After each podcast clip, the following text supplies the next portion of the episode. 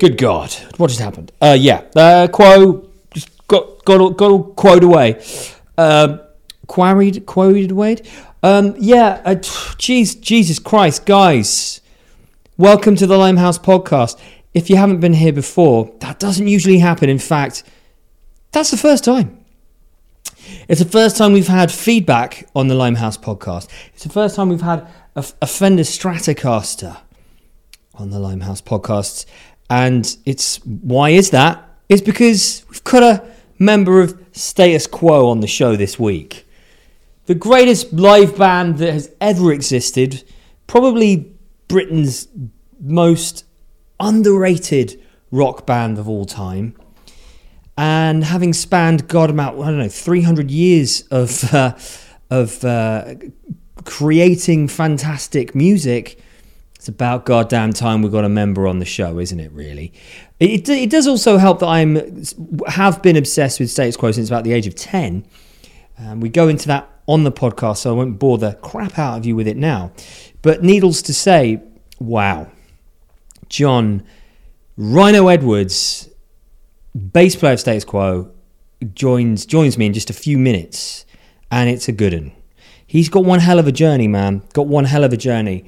I mean, he's he's he's played bass with quite a few quite a few people. Surprisingly to me, I found out um, I don't know six months ago maybe maybe less. He played in Dexy's Midnight Runners for God's sake, and we talk about that, but we talk about like his in I don't know his induction into Quo and that whole journey, his relationship with Rick and Francis. But I don't know, it's really I'm so enthusiastic because this means a lot to me. About a week build up to this conversation with John, I, I, I kind of slowly started to compute the fact that I would be kind of like, I don't know what you'd call it really, but completing a circle, which for anybody who knows this podcast reasonably well knows that I'm a bit of a Quo fan. And so it's a big deal. And it's probably maybe a little bit of a deal for for any Quo fans out there listening today. So I'm really I'm really happy that we're all able to get together and, and share in the down, down, deeper and down vibes of the status quo. Jesus wept. Um, but yeah, look, here's the deal, right? You haven't been on this podcast before, you haven't checked it out. Welcome, okay? Thank you so much for deciding to pop in and um, infiltrate this new world that is going to probably scar you for the rest of your life. Okay? Um, and if you are an old hat to this show, hi, and thank you for being so kind on Twitter this week, showing me your love of the podcast, because people's Spotify stuff has, has, has come out, hasn't it? So you find out what tracks you've been listening to the most, and albums and podcasts. And a few people tweeted me. So that's so so so gosh darn nice of you to do that. Um, yeah, Craig and Ed and um, Simon and uh, John. You're all just such lovely people. And Neil, all these men, all all these men. What have I done to deserve such lovely manly affection? And uh,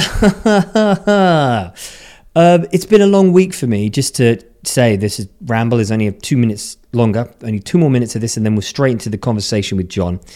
But it's been a strange week for me because I've had the kids on my own. The wife has gone down to London to pursue um, the love of another man. No, maybe she has. Who knows? But uh, she's she's um, gone down to do some work. So I've been with Ray and Pearl, and it's been f- very topsy turvy.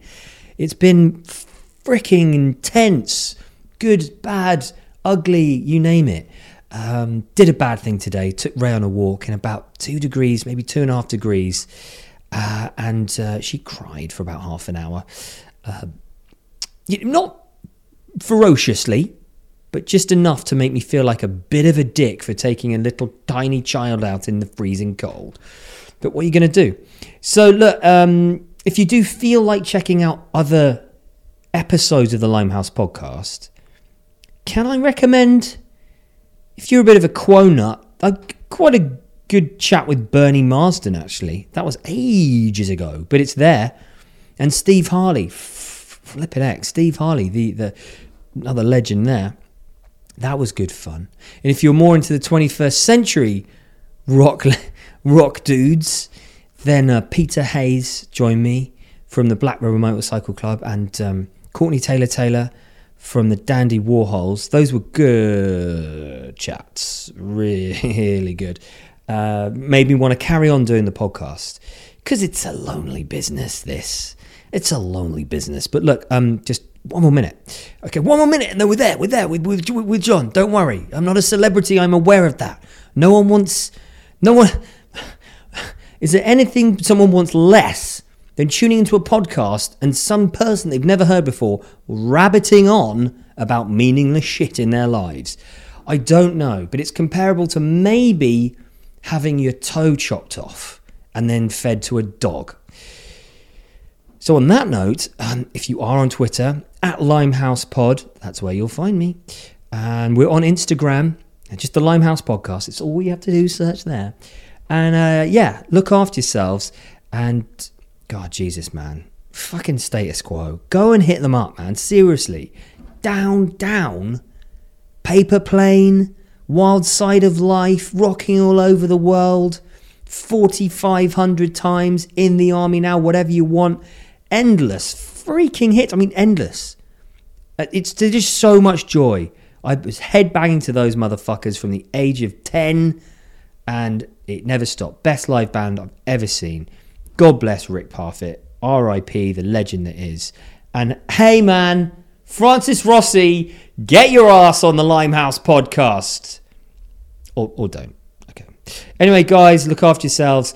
John is a wonderful man, and I thank him from the bottom of my heart for coming on this here podcast. Bye bye.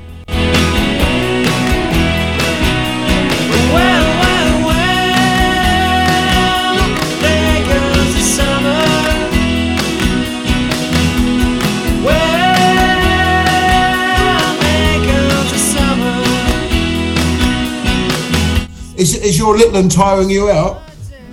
Oh, I don't know to be honest, John. Um, oh my God, it's, it, we've actually had a bit of reprieve. Hey, I've, we, we, oh, we went through three, you know. Well, not we went through. Yeah. I mean, we, we, we, we, we've, we've got three, and the um, and uh, in fact, my, my son, uh, our son Freddie, uh, he got married two and a half weeks ago, and that's the last one to be married. And uh, oh, you know, my, my family's um, it's been great. You know, we've had yeah, we've had three, and it's um, I would say it's the only thing in my life that I that um that I've ever worked, given my given hundred percent to. I never worked Yeah. hard for anything than being a parent, except Yeah, that it's br- Except that when, when. Fred, when Freddie said to me, I, I said to my Freddie, who's, who's a musician as well, funny, more of that later, but um, he, um, I said to him, so what do you remember about me when you were growing up, you know, as a child? And he just looked at me and said, you not being there. And that, Oh, that was man. a, man, that was it. So I'm telling you, grab every second. That was a dagger through my heart, and I love it to bits, and he loves me. And it's not, it wasn't, it wasn't being horrible. It's just what he, you know, what he recalled. yeah, that's he- brutal honesty. He gave me for Christmas, my birthday last year. He gave me Issey Miyake and Listerine, right? Listerine, and, and I and I said, and I said, "Oh, that's really nice." of you." And he said, "That's the smells I remember when you when you were going off on tour. You would you would have Miyake and you would have, and Listerine. Ah, Except I used Listerine as an aftershave and drunk Miyake. Uh, but that, you know that's uh, that's hard. But but then yeah. you know it's a price you pay. No, but that is that's an interesting relationship you've got there, and to be that honest with one another, and for it not to like spill over, like that is that's that's hardcore, isn't it? Well, I'd like to think so. You know, I'd, like to think that I've got. Well, I've, I'd like to think I've got a really close relationship with my kids because um, at times me and my daughter have, um, you know, it's been more like Anthony Joshua, you know, and I've been um, I've been Barry McGuigan getting a pasting, you know. But, uh, I'm giving my. I'm, I don't mean I'm giving my age away. I don't need to. Cheers. Cheers. No, I'm, I've I had a glass of white wine earlier. Um, Is that I just get terrib- I get terribly worried that I'm gonna need a pee in the middle of an interview. So it doesn't matter when you know um, The good thing is, the the guest needs a wee. If I would, well, if I would have shaken now, then can you see this? Yeah, just about. Oh, are you in a toilet? Oh my God, you're No, next what- to a toilet. You're so prepared, John. Absolutely, you know. Well, at my age, at my age, you have to be. I'm at um, I, I'm at the I'm at the house that I'm intending to move into in the next couple of years, which we rent out. Yeah. Um, at, on the south on the south coast, and um, Were you near Chichester or something? Yeah, near Chichester, yeah, absolutely. Oh, it's God's country. I mean, I've, I've been on the beach this evening. Uh, Oh, with my, my, my first wife um, and uh, and the dog, and it was just unbelievable. It, it's never fails to amaze here. God, really that yeah. that is Anyway. amazing. No, I've I've I've done a lot of um I've I've done many many many many thousands of trips to West Wittering, the beach down there, and I've filmed um, a short film down there. I've got a couple of music videos down there as well. Really? it's, it's just yeah, man. There's something about that place, especially when the tide goes all the way out. And the sandbanks come up, and it's you can walk for nearly a mile, and you feel like you're going to touch the Isle of Wight. It's it's stunning. but you can't. you could try. Yeah, um, No, might I know. perish. It, it, um, it's the best place. Um, well, no, not the best place. There's many best places, but we, we love it. And where we, a couple of those. But yeah, the whole thing was the kids. You know, they'd they'd, they'd finish Yeah. school Friday afternoon. Bosh. We'd be at the caravan at seven o'clock. They'd have Friday, Saturday, Sunday, making sure they did their homework, making sure that.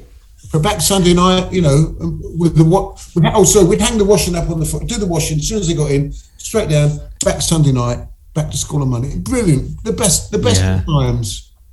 No, it's true, man. It's true, and and and I I, I can I kind of got like a similar thing with this with Somerset, uh, where I where we we we we had You a chat. the yeah, but I spoke to you before. You said that's where you're from. Yeah, Yeah, and it means it means a great deal to us. You know, my, my grandparents used to live down. Well, they lived down there. My grandma lives down there now. My my granddad died, but he but they they've had a house down there for thirty years, and we've been going down there. And after moving away recently from Surrey, um, it's kind of like a second home, and and I didn't really realize that until COVID hit and all the fucking pressures of life and anxieties, and you go away. I'm a Christian. yeah, no, He lied. he I'm, a, I'm a believer. lied. I'm a believer, but I'm not a Christian. But I'm a, I'm a believer. As Yeah. the said, I am a believer, but I don't know what in. But I'm a believer Yeah. in something. Well, you clearly you're a spiritual guy, man. We've already talked about you know the countryside, you know, and we haven't even mentioned guitars and Oh, uh, and rock. And then it's like already we're Well, you know, getting yeah. I mean, it's a, it's actually just. I mean, my, my wife is is just she's, she's such a great person, and she's really and um, you know, she's just she would look at she can she can see beauty in so many things, and she has taught me so much stuff. in yeah. Where where did you where did you meet? I think that when we met, I was dressed as a Bay City roller at a fancy dress party, and uh, with with my mate who was dressed as a frogman, and um, she wasn't dressed as anything, but we were, and um, it's it. There's too many. We met we met on many many times, but that was the one I can really remember. And then um, I saw her in, in a wine bar. That goes back to the days of wine bars, but she was with two other two guys there who I, I found out were friends, but she went to the loo and I and I pretend and I waited outside and pretended I was going in as she came out. Um, I got talking to her and I went to see her sister because she was living with her sister and we didn't have phone mobiles or anything. And I, I knocked at the door and she wasn't in.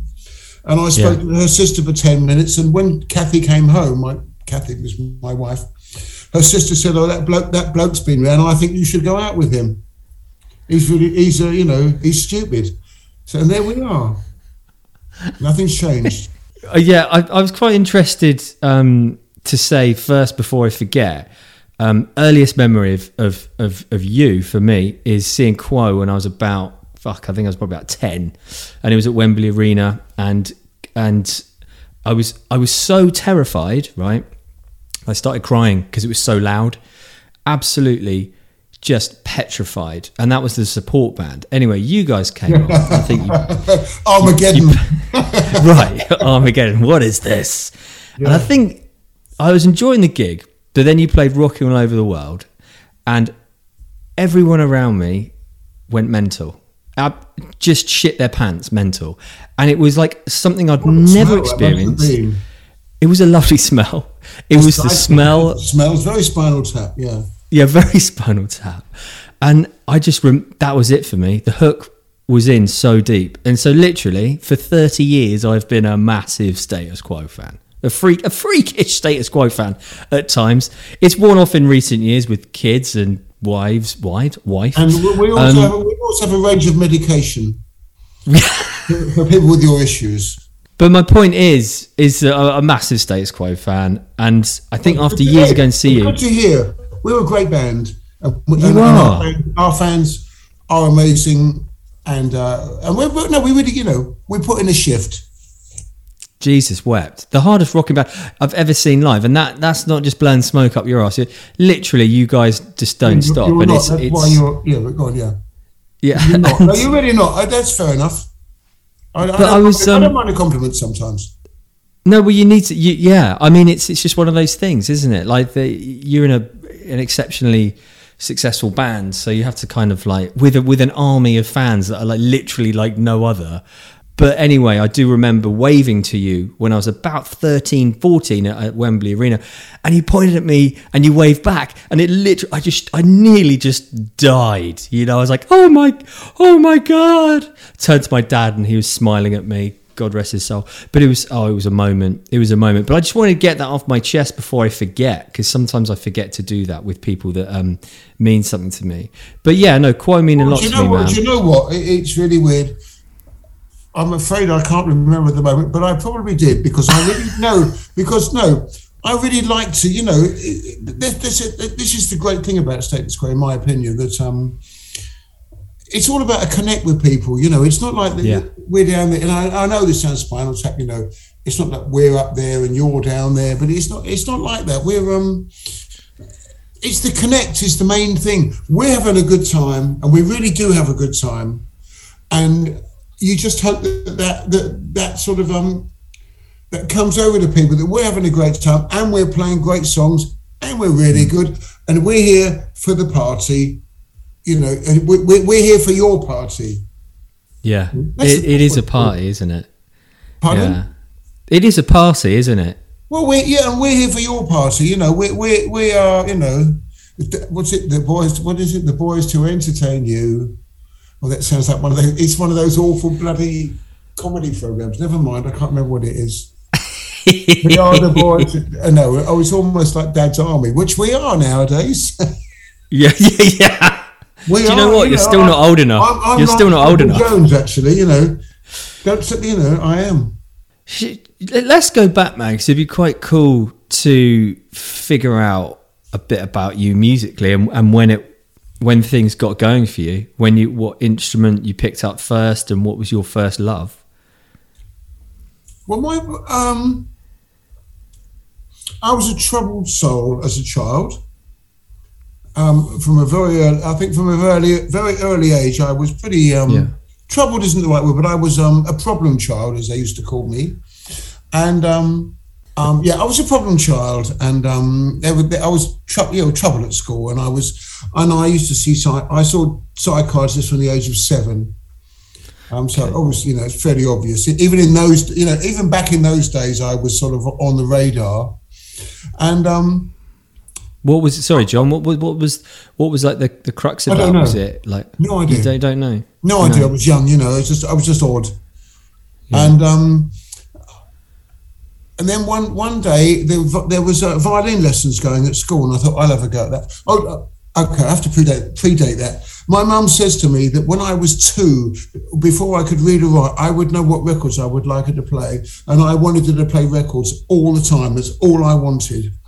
And then um, when I was at school, they said, "Oh, there's violin violin lessons going," and I thought, and so I, I enrolled in those. And after about four, the violin teacher, Mrs. Shipton, who became a, a huge influence on me, uh, wa- we didn't have a phone. I mean, we were piss poor. We really were.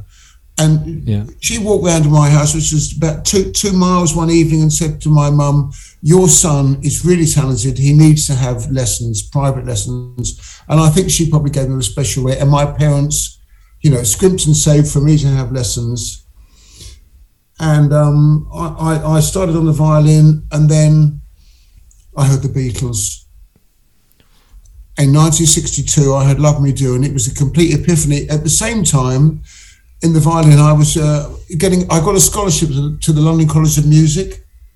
As a- Wow. a- Your parents must have been made up. well, they yeah, they were, but I was still a nightmare. You know, I, I was a total nightmare. And uh, anyway, I did that. But by that time, I'd I'd um I'd found the Beatles, and my my um my college was in Great Marlborough Street, which is um right by Carnaby Street. And I'm going. I'm that old. I'm back in the day. Oxford Street was closed on a Saturday afternoon, as was Carnaby Street, and I would find myself a spending all my post office savings on pinball machines because I was mental on pinball. So I was in the amusement arcades all the time, going to college with my fingers that they could hardly move because I've been doing the flippers Wow. so much. Um, Yeah. Anyway, coming away from there and then going for a walk around Soho, around Carnaby Street, and it was close. Amazing times. In fact, I saw George Harrison when he got married. He got married in Argyll Street, I believe, by the Palladium and being English, I joined a queue, and there was a load of people there, and all of a sudden George Harrison came out with Pattie Boyd, and that was a huge moment for me. Like, wow, I've seen Yeah. one of the Beatles in real life. Yeah. Still, still the only time I have. Yeah, as I said, I'd, I'd heard the Beatles, and that was it. And then I got expelled from the. Um, I, I, I, was good enough to get to grammar school, and I'm, I'm not thick Yeah. but I'm not. But I'm not thick, but I'm not clever. But I, I got expelled from the grammar school for smashing up trains. Basically, on my way home from school, I was. I was. As I said, I was a trouble. Do you know what? I, I reckon that I was an extreme case. I, you, you see, I'm quite not outspoken, but I think you know it's very easy for people to say I'm this and I'm that and I'm this nowadays. I mean, I, I was an extreme case, and the extreme cases were the ones that were seen. The rest of them just get on with it, and I don't mean that. I'm not saying that people should be ignored, but I think it's um. I have a very I have a very unfashionable view of life. I think there I think that people sometimes it's very easy for some people to not look in, to, to not look within and see where the problem is and, and to and to pass it on to others. That's that's my opinion on things, you know. Yeah. It's difficult. I mean, you know, um by the time this podcast is finished, I'll probably say something out of turn, and I and I really don't want to. It's difficult. I mean, you know, um, and I ended up um, as I got expelled from the grammar school, which was um, I, know I had the choice of going into care or going to a, a, a school that would help me out, and I went. To, I ended up going to Stinsford School, and it said it on the the poster at the, the board outside, Stinsford School for Maladjusted Boys which I was, but it was fantastic. I only had Yeah. two years there, and I was at a school for misfits with loads of other misfits. Caring, caring the community, bollocks. Put people where they want to be, where they need to be, with people of a similar of a similar situation, and people, and some people will, some people will go down, and some people will fly, and I and Yeah. I was able to fly. Yeah. Well, that's a- that's a good- fly, that's a- I, I came out of the other side, you know, even though Yeah. I then discovered the wonderful world of drugs. But that's another story. no, you know, But it, that- it, I, I, it was my, my. I've had a very strange life, but um, Hmm. I'm sorry, I'm probably not making a lot of sense, really. No, you are, man. Like you are. It's hard to articulate stuff that happened to you. I don't know, fucking But fifty-five haven't years actually ago. And I haven't actually spoken about this for not spoken about this for a while. But then I anyway, after my schooling, I went to Hammersmith College for further education. During during which time I got one O level because I came out of boarding school with maths qualifications, but that was it. And um, Yeah.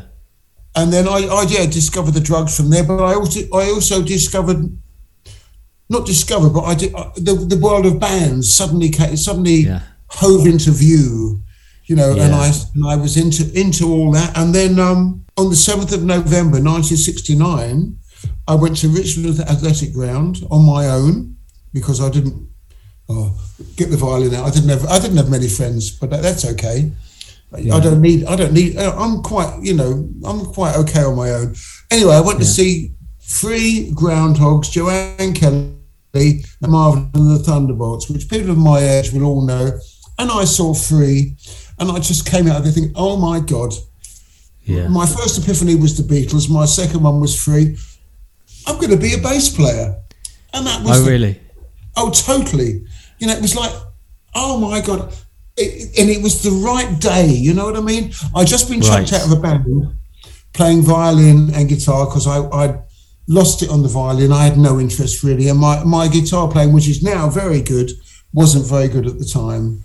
Okay. And the band had attacked me, and they said, you know, you're crap, which was fa- again, which is fair enough. And then um, I saw free, and that was it. And then I got um, my dad, he- like you said, God rest him, God rest his soul. He um, we were sitting in my lounge, and he said, "Hey, John, I've seen an advert in the local paper. This band's looking for a bass guitarist." As you used to say, not a guitar, guitar. in a bass guitarist.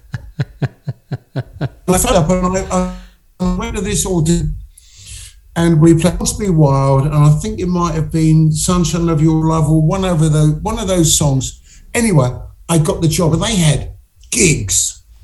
They were playing, I was getting five quid a gig, you know, apart from my day job.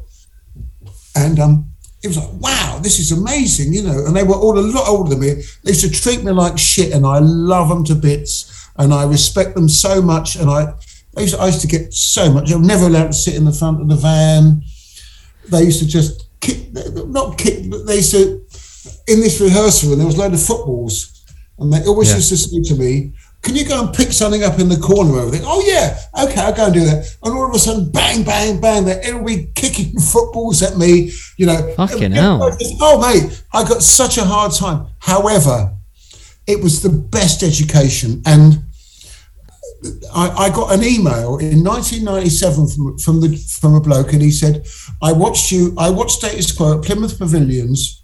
And I kept thinking, I know that bass player, I know him. And he said, I suddenly realized that it was you. You were the bass player of the band, which was called Maniac Mouse.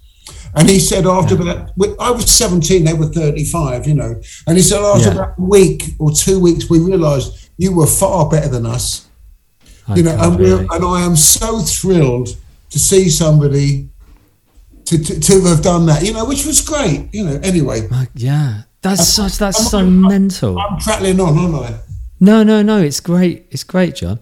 But um, yeah, let's get back to music because did, you, um, did you do the undertones guy? Hey, how can you not be a fan of someone who wrote, what is it? He's got a brand new sheepskin jacket. It must have cost a packet. I mean, Yeah. oh, you know, that, that for me is on a, is on a par with um, Born Under a Bad Sign. You know, it's it's, it's such a reflection of life. yeah, yeah, the undertones, man. You can't. I, I, I adore them. Again, a band that like I've seen quite a few times, and they just get under your skin in in a way that is is very precious. It's you, The lyrics, are, some of the lyrics are my perfect cousin. What I like to do, he doesn't. I mean, Yeah. you know, yeah. class. He, he uh. It's the kind of thing you strive for as a lyricist. Yeah. No, no, I, I agree. And also, to you can do it, but just have the balls and the delivery, right? You've got to write it, sing it, and then deliver it. And I, I think that's what's, you know, that, that's the key to so many of those bands of that era. You know, they can, they, Buzzcocks were really good at that. You know, Pete Shelley would just write these mental lyrics, but just be able to pull it off, and you'd be Well, like, it's, it's he all just makes you know, it cool. Well, well, well, music, great, mu- a lot of great music like that, especially if you like in the in the the three minute song, is having a mood of music that captures the mood of the lyric, and it's not easy. Some of them are, you know, they're they're moments of inspiration, and then you get songs like Psycho Killer, which is Yeah. just unreal. But they're probably, you know, they probably took him two months to write. we were at Richmond Park and and you saw Free. Free Free's a good one because I remember seeing um, Paul Rodgers supporting you guys at Wembley uh, Wembley Arena. mate. I, I, I could. Paul Rodgers, I just couldn't speak to him. It's like you, you are opening for me. This is really weird. Paul Rodgers, yeah, supporting me. I just couldn't handle it. I mean, Yeah, um, I, was- I was I remember in a, being in a lift with him, going up in a hotel one night to to. Uh, he, he was obviously going to his room. I was going to mine, but um, yeah, I'm like, oh my god, I'm in a Liverpool Rodgers. Not only that, he's supporting status quo. It's like this is weird, yeah, and uh, yeah, that was the one. That was the one. I mean, I've had a few strange moments like that. I've had um, the Small Faces was my other favourite band, and the keyboard player Oh, from man. Ian McLagan. I was introduced to him, and I'm in a hotel in Zurich, and the door opens, and I'm going to my room, and it's Ian McLagan at the door. He said, "Hello, Ron, how you doing? Come down, I'll buy you a pint." You know, a pint because they got good Guinness at the bar. Oh, you're right, Mac. Yeah. Thanks a lot. You know, and I'm going up to my room thinking, I can't get over this. I mean, I'm, I'm, uh, the day you stop being a fan is the day you should stop making music, in my opinion. Yeah, But yeah. It's, No, it's so, it's like Ian McLagan, the Ian McLagan, asked Yeah. me that, you know. And I mean, there are, Yeah. And, and he's like me, you know. I mean, I've had people say things, say things like that to me, and a couple of times it's like, well, great, but it, yeah, well, it's really nice, you know. Yeah, it I've is, Been able to, I've been able to do that. it's the power of of. I think the I think the thing is when you don't know, but it's it's it's it's But I do like know, a I unique- do know because I'm a mega fan. But I, Right, I, yeah. I get what you were saying. Absolutely, no, we, we know absolutely. Because you know, Yeah. as a musician, I still have people that I look up to, I mean, and they're not necessarily in, you know, necessarily musicians. You know, I mean, I, bizarrely, I mean, I, I look, I kind of look up to footballers, or sport Yeah, people, yeah. or anybody. You know, anybody who's who's great in their field. You know, Yeah, can be- definitely. any- anyone who's great, you know, that works for me. Yeah, I mean, Unless it's so like if you or Fred West. sorry, unless it unless it's unless Fred it's West. Fred West. Yeah, he was good in his, you know, he was apparently good in his field. That didn't work for me. Yeah. Yeah. did, a, did a couple of shit albums. Fred West just went too far. You had a, a life. Bef- obviously, you had a you had a career before Quo, and I saw you in Dexys um, Did on you? the, on YouTube. No, not live on Oh, right. YouTube. And fuck me, man. You don't take this the wrong way, but it's one of the funniest moments. I think it's like um, is it Jackie Wilson, and or or possibly come Oh, on, I'm- come yeah. on, Eileen, and you're doing the upright bass slapping thing. Oh, that would have been and on in, yeah, on the t-shirt. Coming on yeah, yeah. Uh, it's it's it's from a different. I mean, like it's not only because Top of the Pops is gone, but those kind of songs, those that kind of dress. I mean, to be honest, some of that fashion's coming back anyway. But um, that what's it like being on Top of the Pops, man? Like from your from because Well, obviously you, know, said you grew I've up poor and I mean, penniless. I, I've been on it with um, Judie Tzuke in 1979. After that, I was on Dexy. There's a singer, Yeah. And then after that, I was on with Kim Wilde. another great I was singer. we did- doing a song called "Rage to Love." There, there's a story. They, they, um, I got the job, and they said, "Would you dye your hair black?" And I said, "Absolutely, no problem." And basically, I dyed my hair black, and I looked dead. I made Keith look healthy at the time, you know, and he was in a bad place. And we did, but anyway, we we're on top of the box doing a song called "Rage to Love," and um, well, when I was in Dexys, we were doing a song called Jackie Wilson said, and we used to call it Jockey. Yeah. And we, and we walked in there one morning, and the guy and the, the foreman said, "So, Kevin, what picture would you like there, mate? You know, we'd really like to help you." And he said, "Well, we'd like Jockey Wilson, of course, you know." And they put the picture of Jockey Wilson, the dart player, yeah, on, on the Jackie on, on on a song called Jackie Wilson said, and that's yeah, that's Yeah. been on a few of these programs, and I swear that's exactly what happened. We used to call Yeah. him Jockey. And uh, uh, that was a great. That was, I loved being in Dexys. I absolutely loved it. I loved all the uh, the wacky styles of dress. Yeah, I love the whole. I love the whole image, and I love the attitude of the band. You didn't fuck around. You know, hmm. you when you went on stage, it was it, completely different to Quo, but it was like you were there and you were there to deliver an evening of passion, even if it involved Kevin singing at least five notes out of tune all the way through, or the guitar player. We did we did a TV show called Rock Rockpalast in Berlin, and he managed to break five strings in one song for the sake of the passion. He, he was a black belt karate, and he let the guitar know that he was a black belt karate. I mean, it was bonkers, but um, yeah. it was. I loved it. I absolutely adore being in Dexys Midnight Runners. You know, What was it? Just a band attitude? Was it a family vibe? What was it? that, well, I, I was a session player, but I sort of got, got it. I, I've sort of ended up in the in the inner-ish circle. Um, but I loved it, you know. because I, I would, I wouldn't, I don't want, I would not hear a bad word said about Kevin Rowland. I'm a total fan of the man and his attitude to art. And he wanted to Yeah. make, a, he wanted to make work. He wanted to be, he wanted it to be art and that that would you know that really works for me. Yeah, I, I'm. Uh, yeah, what, that was some great some great times in my life there. You know, Yeah. obviously millions with Quo, but um, some really brilliant times with Dexys that I uh, that I'm played that I'm pleased I had. Absolutely. It's just like it's such a great um, journey you've been on, right? It's so Oh, yeah. it's very I've, I've so worn, versatile. I've worn a lot of different clothes. Yeah, but that, that's you know you you were a one, you were a pretty wanted man, right? Like a, a, a reliable I was at the time, you know. I mean, it, things things happen by um luck, you know. It's like um the first message I had on my answer phone, I got, I got an answer phone in 1984, was from a guy to say that another bass player had recommended me for the for the gig with Kim Wilde, but I had to go and audition the next day. And when I got the job in Dexys, I'd actually was trying to get my own deal. And I went off for a meeting, and I realised I'd left my, I'd left my tape at home. I ran back to get it, and the phone was ringing. And I thought, do I answer this or do I not? And I answered it, and it was basically a friend of Kevin saying he'd been asked to play bass, and he said, "I'm not good enough, but I know someone that is," which was me, unbelievably. And um, I, yeah, and Man. if you want to, if you want to give these people, give them a call, they're waiting. And the next day, we did the young ones.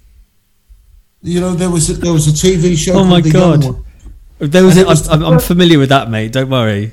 Well, it was the first series, right? And and um, I ended up with all these people I never met before watching rehearsals for this show I'd never seen, and then Yeah. Q is Q De- Dexys Midnight Runners playing in the toilet or playing in the bathroom, and I'm there miming to a song, uh, miming to a version of Jackie Wilson said on this show. I never knew anything about it, you know. And it's Yeah. yeah. I, I mean, I, with Judie Tzuke, we played. Um, we played I the love Elton that so John much. Yeah, we but we, we played the Elton John concert in Central Park with four hundred thousand people there. You know, and I was in the band at the time. I mean, my, yeah, my life has been. Uh, I'm very thankful for what has happened to me in my life, and it. But God. you know, you make your, you make your own luck. I, I it was either that or or drug dealing, basically. Yeah, no, I believe I believe that, man. Like I do. I I think um, we haven't gone in into like heavily into you. You you, you mentioned drugs and what have you. Oh no, We haven't I'm gone not, heavily I'm not a druggie. Don't get me No, wrong. no, I know, but I meant you like know, I, I, I've, I've enjoyed the um, the benefits of of hashish over the years. You know, I think it's a requirement sometimes in rock and roll in the business. Do you know what I mean? Like to just take a take a fucking. I never. Oh no, I never. I, I never liked the waffle dust. No. No, I never liked the coke and all that. No, that's not for me. I like the acid and the. Uh, oh, I hope my my mum is 102. I hope she's not listening. But um, no, I, I I love the acid and the and the um the bob oak. You know, that's that's worked for me. I did the other stuff. I dabbled, but no, not really. Yeah. I've never done acid. I did mushrooms the other day for the first time, and it was okay. I just laughed a lot, but I didn't. The other day? we didn't. We didn't. Yeah, for the first time, and it didn't. It was just a nice. It was a nice giggle, man. It was like uh, there was no paranoia. The, Didn't take enough. Is so vile. Yeah, yeah, yeah. Exactly. That's my Oh, fear. no, acid- I don't want to blow my. Is, um, acid is oh, it's, for for me. Not, I wouldn't recommend it to anyone else. It's each to their own. But that was the most incredible thing, uh, most incredible experiences on the uh, in the in the world of uh, whatever in the world, the other world. You know, and, Yeah. and the, I've got other experience. You know, the other experience with my children and my music have been great. But that's I'm just saying, drugs, cocaine, and all that. They're horrible drugs. You Horrible, see, you man. see, they see them ruin people's lives. Yeah, yeah. Oh my god. I, I I mean, they ruin Peter Green. I played with Peter Green from Fleetwood Mac. Uh, you know, I know, they- yeah. they ruined his life. You know, so there you go. What do I know? I got. I mean, got, like, I- got away with it. he must have been like Peter Green. I've never been. I've never been able to get put my finger on what must have happened there? Like, obviously, people are like, you know, music, ex- you know, freaking his, music historians will be able to blah blah blah, put me in my place, whatever. I have fucking no idea what happened to Peter. I know I saw him once at a blues festival. I got on, I got, I got got on the stage, not actually on the stage, but I, I was watching him whilst he was playing. He was gone, but he could still play. He was the Splinter Group, and he was still You really, know, well, you know. well, I mean, he's the um, he wasn't there though. he's no, but he's the one person when he was there that could make you. It, was it was the most spiritual experience playing guitar. Really, you know, he, he just he was really the guitar was um. It's really weird. I'm not.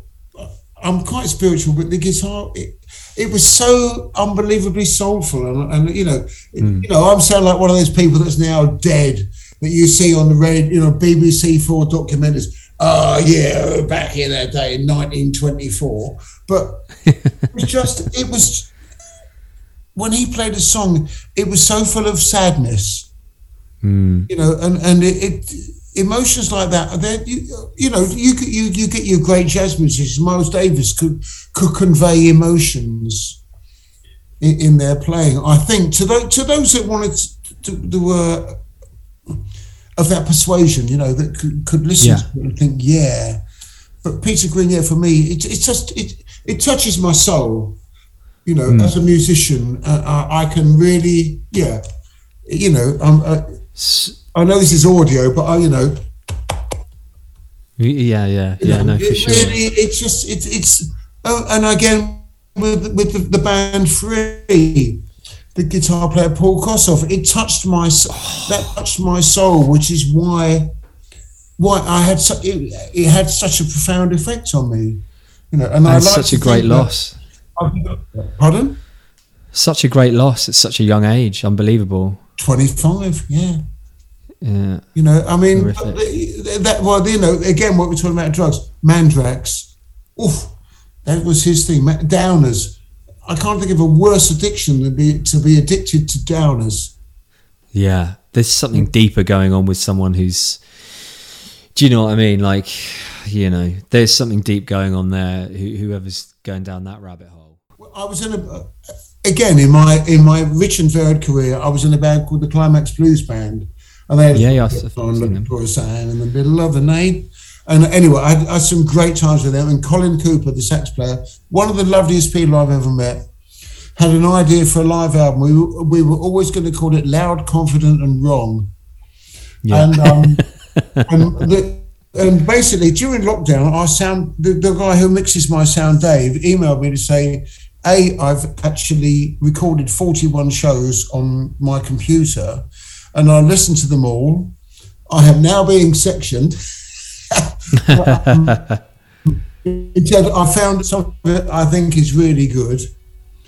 And he then sent it over to the guy who actually produced it all, called my, my, my friend Mike Paxman. And um, it's really weird. I couldn't believe it. It was really good because for me, the gig that you, the gig, it's all about the gig. It's not about how well you play. It's about people living with a smile on their face, having come, having said, I've had a really good evening, whatever's been going on in my day. I've forgotten about it. I've come really good time. And then I may go back to the shit, but whatever Yeah. anyway, he, um, my friend Mike, mixed it all, and it blew me away. And so we decided we weren't going to call it loud and confident wrong. And my band is Rhino's Revenge, and I thought a great title is Charge, and it is Yeah. Charge because it, it's full on. It really is. And Yeah. if you don't like it, that's fine. I don't care because you, you don't have to like it. What you be, I don't mean it's beyond criticism, but it's really good. It's a great Yeah. live album. It's a, it's a record of a band. As I said, if you don't like it, you don't like it. But it's a, it's fantastic. Well, if it is, is, is it anything like um, your the album that I've been listening to on Spotify, the one with Famous on, and um, one. Yeah, but it's like that with, with loads and loads more, um, more welly with with great players. You know, and Yeah. the things about it live, as I said, it's all about the show. So uh, the the playing is kind of it's it's it's in another room, and, and when he when he sent me it, I couldn't. I really I was really staggered how good we were. So Yeah. that's that's where I'm at now. That's and that's it, the, the album is is some status quo stuff that I've written, and and some uh, and and some Rhino's Revenge stuff, and it basically it, it's a best of live. And then we've all, I'm also going to do my third and final uh, studio album, which will be out sometime next year, and that's going to be called "You're Never Too Old." Yeah. I, I wrote a song called "You're Never Too Old to Rock and Roll," which I don't think you are. You know, you can be, you can be wherever you are. You know, you can still have a great time.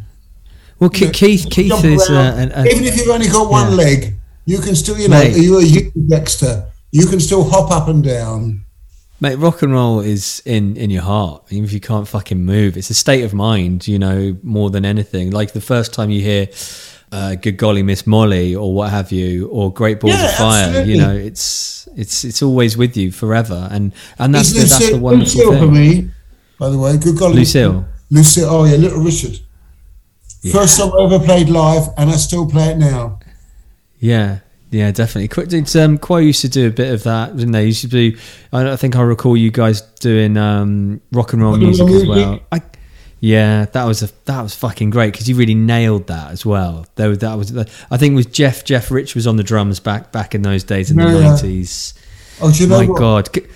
Yeah, go on, go on. Chuck Berry supported us. I mean, again, another one like what? the Really? fuck? Oh, I, Yeah. I, I had such a moment. Like I saw him, and I, I went up to Chuck and I said, "I'd really like to shake your hand." I mean, because it means it's just incredible to be working with you. And he said, "I know you. You're that bass player." It was like, "Fuck off." Chuck Berry said to me, and not only that, right? And then it, and then it came that we are going to do a photo session together, right, with Francis and Rick and us and Chuck. And all this voice came out of the dressing room. I ain't doing that shit. he wouldn't do it. I ain't doing that shit. But I so what? You know, he said, "Oh, you're, that bass player. You know, hey, what's a moment? And then I got Yeah. to play, I got to play his guitar. We'd been he he driven off, and the one of the guys was taking his guitar back in the dressing room before he went Yeah. on. Can I have a play? He said, "Of course you can." So I'm on the three, I'm on the three if I could do it. You know, I played Chuck Berry's guitar. You know, touch my hand, Alan Partridge. Don't touch me. it's my Kiss my face. Yeah, yeah. Yeah. face, yeah. you know, I was. Oh, mate. That is that is it, that is, isn't it? And un- unfortunately, I've I've blathered on and actually told you fuck all. No, it's fine. No, no, no, no, it's fine. I just wanted, I just really, really wanted to know about Live Aid as well. And I, hmm. we got up at five o'clock to watch it, and it was like, "I'm watching Quether. It's my mate Rick there. You know, hey man, my new best mate. You know, who I loved. I loved Rick to bits. We were we were very Well- close for a very long time. This is the problem, man. We, we we're running out of time, and I want to talk to you about Rick fucking Parfitt, one of the greatest living, well, you know, one of the most amazing I- I- human know, beings I, alive. I, I miss him now. I miss him loads. I really do. You yeah, know, yeah. Um, you know, it, it was you know it was a game of two halves. Let's not you know let's not be wrong. You know, he could throw a custard pie in your face in a big way. You know, uh, it, it wasn't all Yeah. skittles. However, I only remember. I I just want to remember the good times, and he's the funniest man I've still the funniest man I've ever met. And he Yeah. and he, he um on his day he was the nicest person you could ever meet. Yeah. yeah, He said, Yeah, I, I, heart- I had sepsis, uh, before we go, I had sepsis a few years ago. Oh And, my I, nearly, and I nearly died. And Rick sent me this God, really fantastic email because he hadn't realised how ill I was. And I, Yeah. and, and um, he sent me, I was, I was in hospital and I was, I was over the worst. But I sat down and read this beautiful email from him. It was really lovely.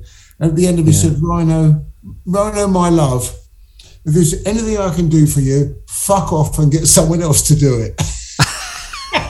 and I just thought, yes.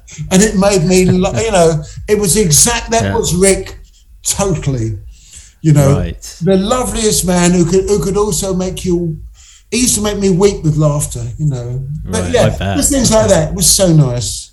yeah. I mean, like you can just, ima- I can only imagine.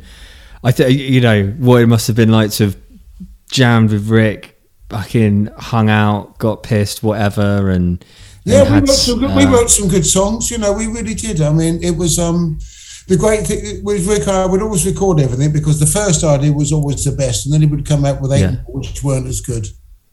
Right. you know. Yeah. I mean, like, we, and then you know we did we did some good stuff. It, I I think I can safely say it's the more obscure stuff. If we you know if we were doing this if we were doing this again, I'd do the whole thing again because I I've real as I said to you I, I don't um having never done never really done this. I've blathered on too much because I I could have been more, more succinct, but there you go.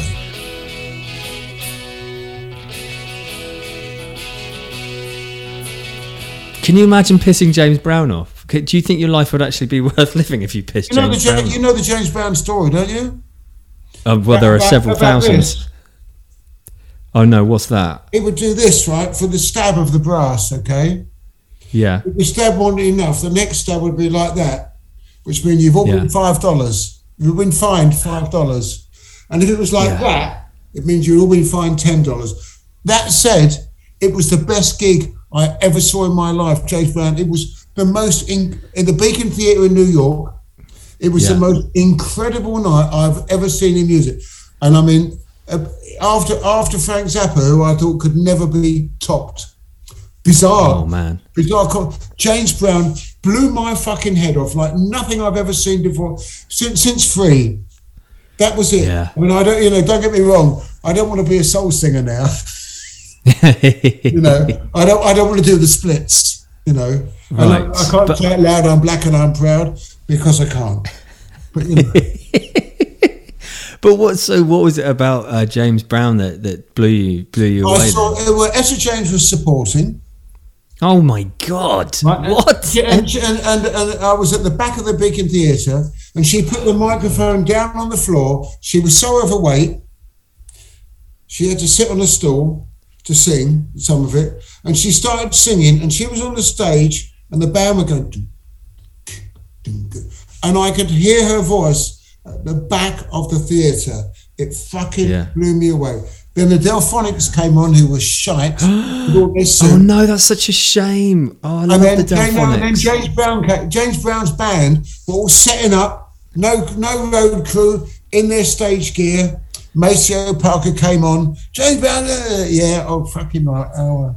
And then all of a sudden he walked on, and it was like, oh my god, this is incredible. I've never, I and I and I thought at the time I will never ever see anything as good as that. But the only Yeah. good, the only good thing about that is that in the nineties we played a festival in Denmark called Skanderborg, and he'd been on the Yeah. night before, and I got to sit under his hairdryer. he had one. He had one of these um, hair dryers, you know, that go over your head. Oh, right. He Yeah, wouldn't yeah. go out after the gig until he'd been under the hairdryer. And there's a picture of me somewhere under James Brown's hairdryer. Big moment. Oh, mate, John, that is. I love that. That's that's that's special. Um, but I was thinking whilst you were talking then about gigs and what have you, and what I realised I made a, a, a fuck up earlier. I meant to say Glastonbury. I did want to know about Glasgow because I did see you guys there after many years of not seeing you. That was probably didn't see you amazing. for about. It was Yeah. it was amazing. Um, you know, we went. Uh, uh, we were we we weren't nervous, I suppose, because you you know we're never nervous because we do we you know we do our shtick, whatever it is, you know, and Yeah. um, it was a bit more. Yeah, you know, you you do Glastonbury, you do it for the right reasons. Okay, you know, the money's shit. You you go on it. You go on it because it's Glastonbury, you know. That's why you do it. And um, I've done Glastonbury Yeah. three times with, with different bands. And Yeah. um, but this one we went on. We didn't know what to expect. We went on quite early. We'd come in from somewhere else, and we, you walked out there, and it was like, "Oh, okay, let's do this." And we went on, and we really did it. You know, we were good. But you know, Yeah. we, we were always good. We only, we did we did our thing, but um, we really tore it up, and, and I know we tore it up because at the we were coming back. Um, uh, funny enough, I was with with my wife, which is rare. We don't normally do gigs together, but we, we did a normal thing. We we left straight away, and we stopped Yeah. at a pub on the way back. And Francis Rossi actually came in a pub, which he doesn't drink, and he wasn't. He's not in the slightest bit interested in alcohol. But we actually, he, I'll take that to mean that he actually thought we'd done really well. You know, Yeah. we, he actually came in and we, we, we all sat in the pub together and had a drink. Some pub in the middle of nowhere. I got off the bus And, uh, that's my, bizarrely my memory is of Francis going into a pub because he's really a, a big non-drinker. Non-drinker. I mean, really, really Yeah. no interest in alcohol. Yeah. Well, I mean, he's he's he's kind of yeah learned the hard not learned the hard way. He's made that No, he didn't He's make made that decision. at all. He just um he just I remember he, he- we were in Nassau in 1988 and he just said I'm not doing coke anymore. Yeah And then uh, I think he'd already stopped drinking. You know, I think 1987 he said I don't want to drink anymore. 2011 I don't want to smoke dope anymore. He's that kind of a guy. You know, he's strong-minded. Yeah. You know, Yeah. Hmm. he's, he's a top man, Francis. He's a he's a force of nature. He, he- what's what's he like, Francis Rossi? Because I, I mean, I he's definitely someone that I would love to speak to, but I think I'd be quite scared. Enigmatic. Enigmatic. Yeah, Yeah. it is. Um, he's the most. I, I was actually thought about this recently. You will never meet in any walk of life. You will never meet a more loyal person than Francis. You know, it, and you and uh, in the music business, you will never meet a fairer person than Francis. He's a real. He's a. Yeah. He's a good. He's a good man. He's mad as a box of frogs. Oh, really? But he's a good man. Yeah, he's a real. You know, I've. um He's what he. He's what he is. You know, that, and that's how he is. And also, I suppose when you're when you're number one in the on the baggage list, you can be what you are. You know, and that's fair enough. And um, but I um. And I'm not. I'm not choosing my words, but I I admire and respect Francis. Yeah. I really do. Yeah. And he, he's a nice guy. Hmm. If He's he's a nice guy if he likes you, if he doesn't like you, he's not. because yeah, I mean, he's been a oh, fucking hell. I mean, he's been around for, for for in the limelight for for a long, long, long, long, long time. Taken an inordinate amount of shit as well because of Quo and the they've only got four chords nonsense. Well, you know what? Oh, the, the, you know the ABBA album has come out, yeah, and I think we're you know although it's not quite as big, we're the ABBA of rock. You know, the critics hated ABBA, the people loved them. right. The critics hate status quo, the people love them. You know, and who am I more bothered about? Duh.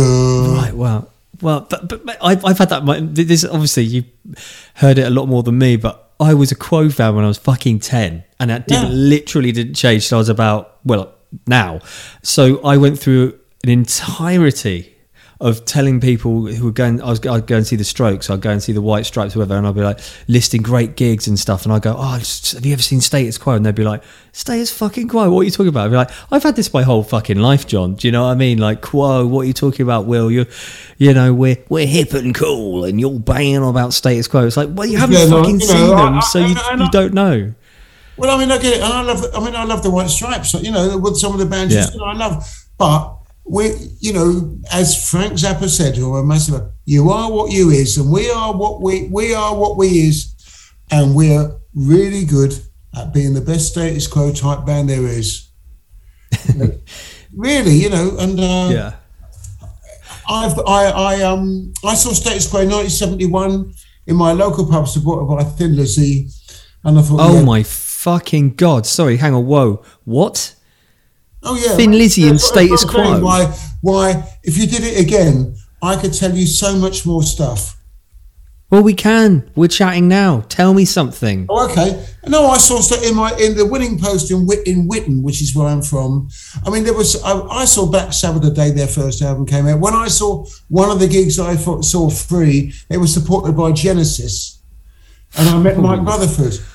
And he and he was telling me that he remembered the gig. He said it's crystal, you know. I remember it so well, and that was really weird. I said to Mike Rutherford, we were, um, we I said I'm the bass player in Status Quo. You know how bizarre is that? And he looked at me because he's about eight foot nine tall, and he, he, le- he leaned over and said, "Dear boy, I know who you are." oh, okay. Mate, you know, I bought my- Foxtrot. You know, I went to see, which was unbelievable. Um, but yeah, I saw Quo, and I was, I think I saw Uriah Heep the week after, or Yeah. Mott the Hoople, all these bands. But Right, I remember thinking yeah. Quo was, yeah, it's all right, you know.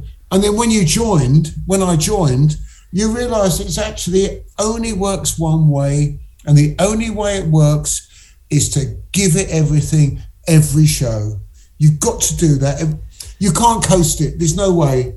You know, I mean, Yeah. I've seen Rick, I saw Rick Parfitt playing in some in some horrible states after a big, you know, Rick could uh, was a candle burner.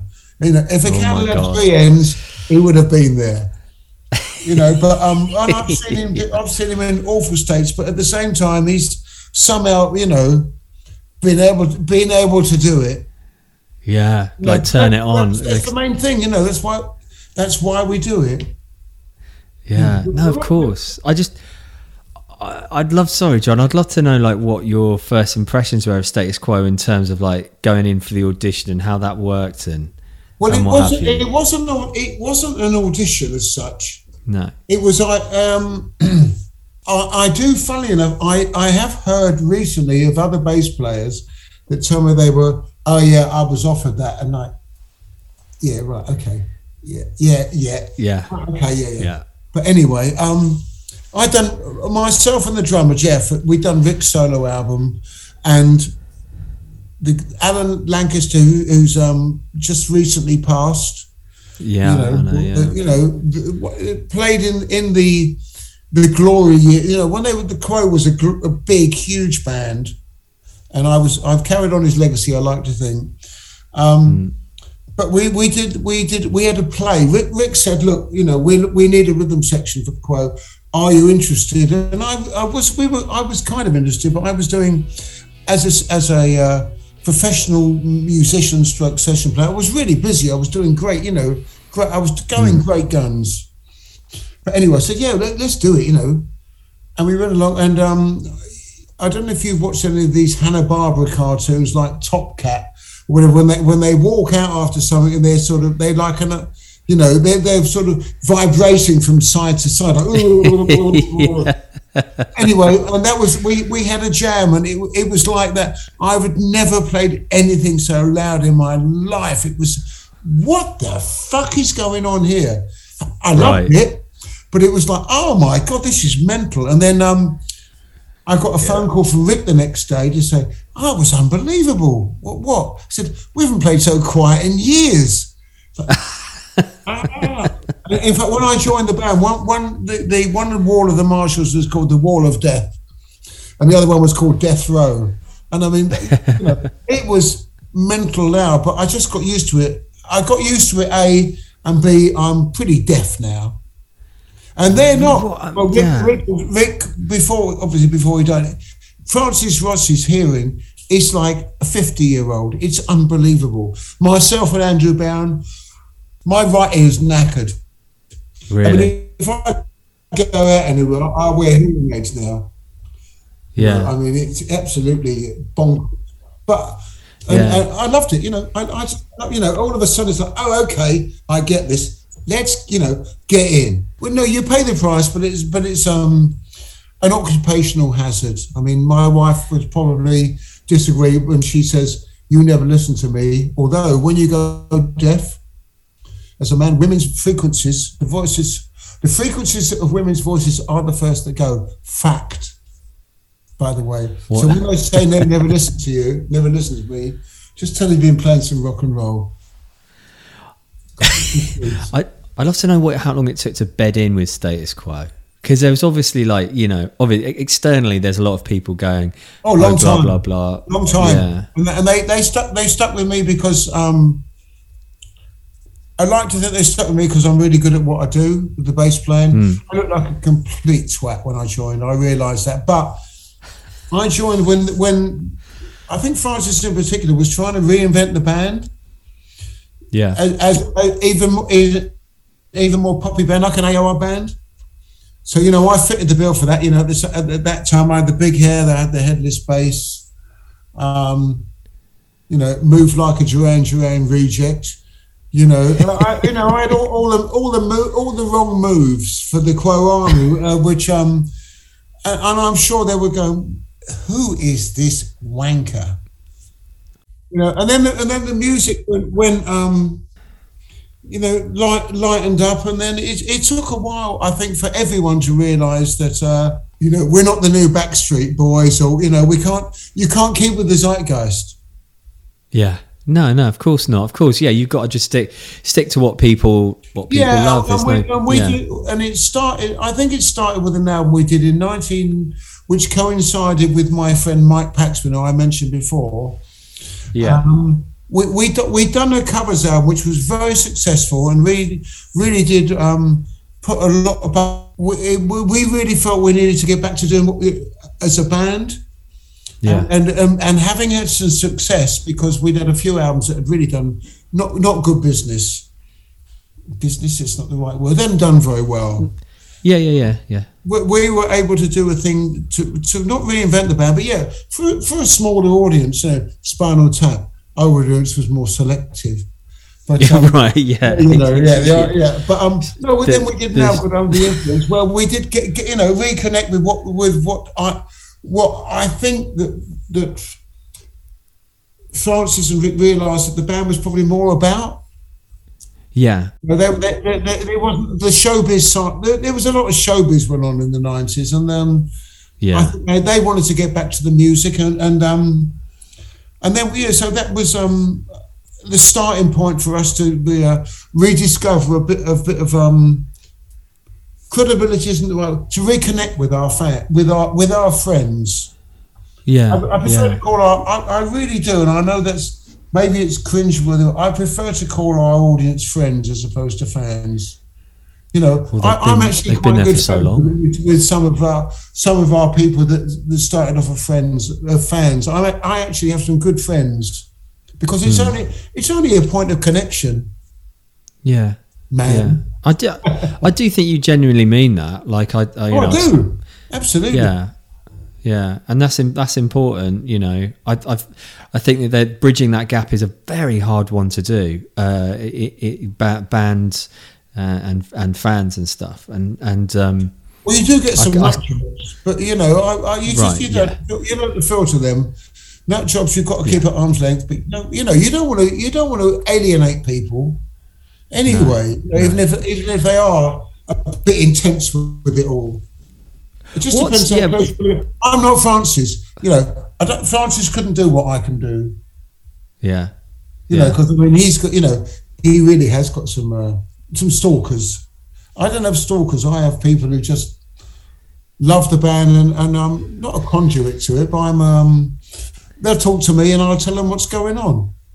yeah, yeah. That's that's that's pretty cool. I like I like that. You're like the sort of politician of the band. Person, mate, you know. Right, yeah, you know, you're you're, you're the um, back channel. You're, you're you're in the back channels, man. I like that. Well, I used to do But, it. um, to it when it was worth it. You know, now people do blogs and all that. I used to do what they call a tour log. Uh, when we Yeah. had a website that wasn't um, rent asunder by people slagging off me and the new band versus the old band. I mean, fuck off. You know, oh my god, yeah, It's what it is, you know. Oh, it's, it's, it's, but you know, that's how it is, you know, in the modern world.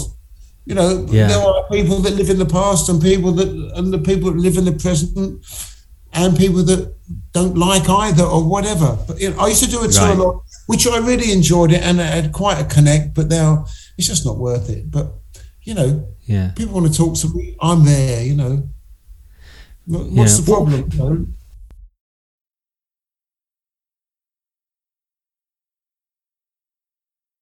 Oh yeah, in- in that case, okay. Before we go, I have to um, plug my next thing.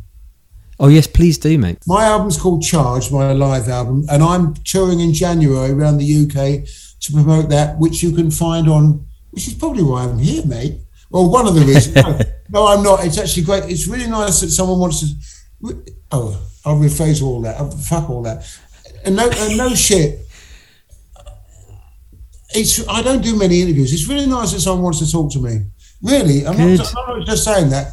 And, and I know, you know, and I um, and actually it wants to talk to me, you know, as Yeah. opposed to oh, how great is it to do this? But um, anyway, right? Yeah, I've got my my um my live album's called Rhi- Rhino's Revenge. It's called Charge. It's a live album. I abs- I personally absolutely love it. If you don't like it, you know, as I said, you know, it doesn't matter. Um, I'm touring to promote that around the UK in January. You can find it all on rhinosrevenge.com, my Facebook. Uh, we're putting it out on CD, gold plated vinyl, yeah. and then um, I'm going to do another album called "You're Never Too Old," which I don't think you are, and that's going to be out sometime next year. And I'm thinking I'm going to be touring again around October. So you've been warned. Lots of love, and I'll see you. Take next care, mate. Rock and roll. See you roll. Ipswich. Bella. Bye. See you, mate. Bye bye. Bye.